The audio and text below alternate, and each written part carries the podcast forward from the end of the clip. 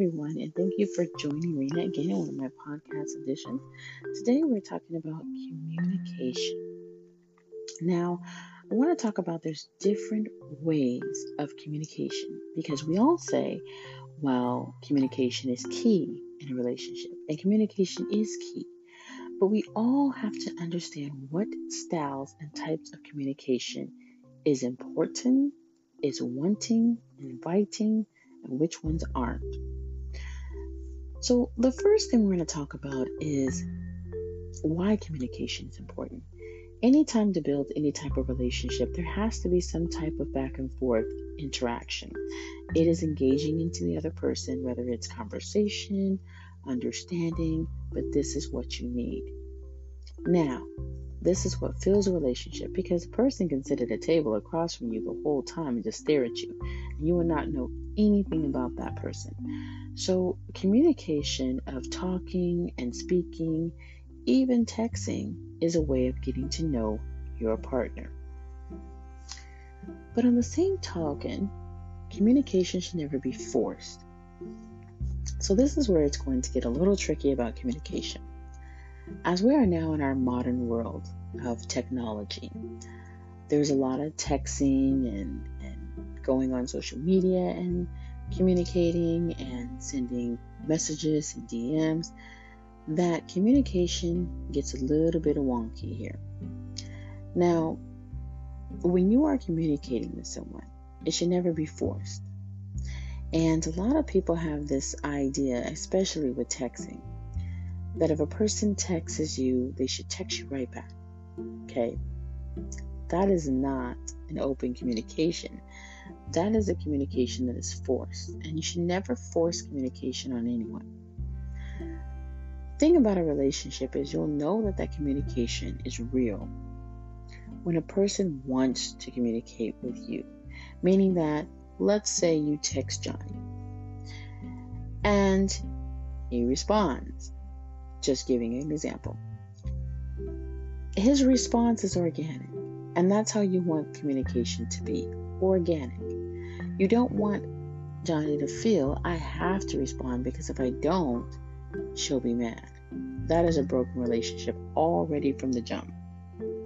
And that is not something I would rather want to be in or anyone else because it's going to cause a lot more problems down the road. A lot of times, look at the red flags. I would tell all of my my listeners, look at the red flags.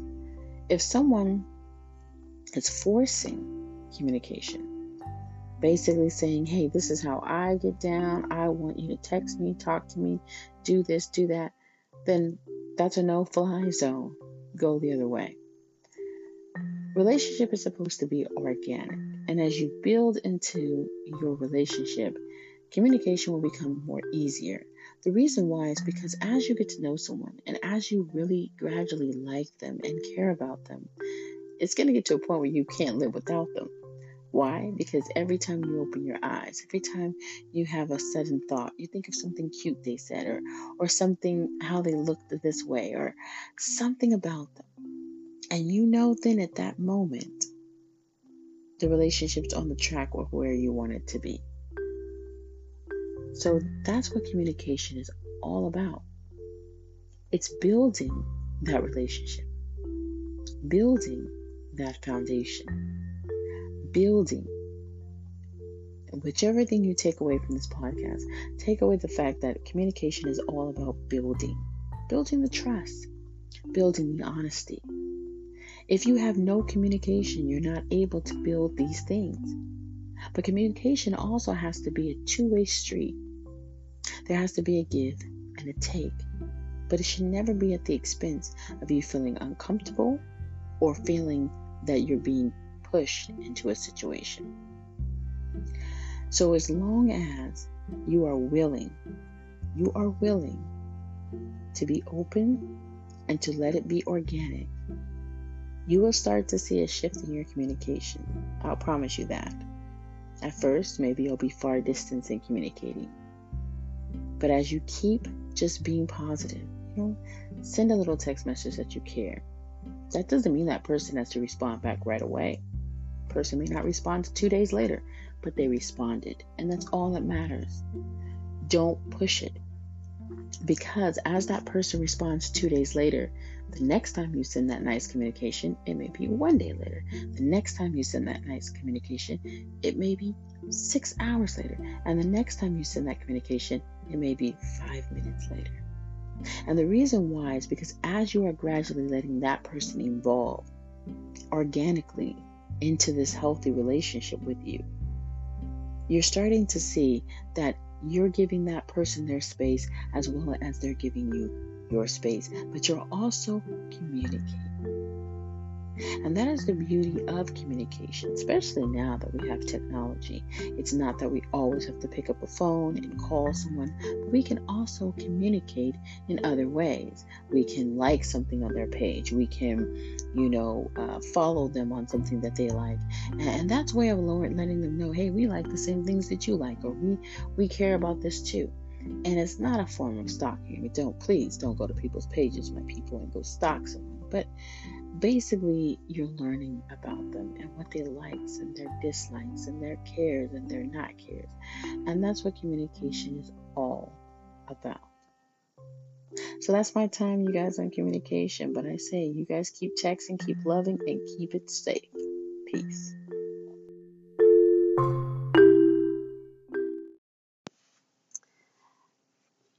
everyone, and welcome to a new addition to the podcast. Today I want to talk about two things that in a relationship becomes very different in how your relationship flows and how you know if this is kind of the right person you're supposed to be with. Now, chemistry and energy are two different things. And you can have a lot of good chemistry with someone, but it's not the right energy. And so I'm going to go into detail of how this works. So when you meet someone for the first time, you have this strong connection with them and you're very drawn to them. You're drawn to how they are, how they act, how they, you know, even if you kiss, how they feel. And this is a drawn of chemistry. Okay. Now, energy is different. Now, you can still be drawn to the person, but energy is something that is long lasting and chemistry can be short lived. So, the way that you'll find out if this person is truly right for you is usually within a couple of months of dating this person. Reason being is because if you do see a shift in your chemistry with that person, maybe that whole gut feeling you had before, that beautiful, oh my gosh, I can't believe it, is gone. And now you're stuck with, uh, I don't know if this is the one. Um, you have doubts in your head, you have feelings. Um, things are starting to cloud your mind about this. And it's not a clouding like if you're a typical person, so I just want to put this out there first. If you're a typical person that worries a lot or has um, anxiety issues where you're constantly overthinking things, then I'm definitely not talking about that part of it. But what I'm talking about more is people that do not have those anxieties or even those thoughts, but is having those thoughts or just thinking, you know, is this the one? And they've never really thought like that before. And usually there's this somewhere down in the beginning of that relationship. So it's not like the first two days or first two weeks, but it's usually when you get past that month that you start thinking mm, everything's not the same. And they'll tell you two reasons why. One, people always put on their good behavior, their best behavior, their outstanding behavior when they meet someone. So that's one of the reasons. Um, they're not going to give you the real them until usually within a month. And you start to see changes. You start to see things that maybe do not jive with your energy. And you know then this may not be the one. So, the reason why it's important for you to be connected to your energy, knowing how your energy flows, it'll be easier for you to connect to someone else's. And the reason why I say this is because as we move on in relationships and try to figure out who we are, what we like, what we want, how we're going to play out this relationship, it is important to have someone that has the same energy. And I'm going to tell you why it is. Um, we hear so many tells, and especially with women saying, Oh, I'm done. I don't need a man um, in my life. I can do everything by myself. I'm happy being single. And reality is, is that you're really not happy being single.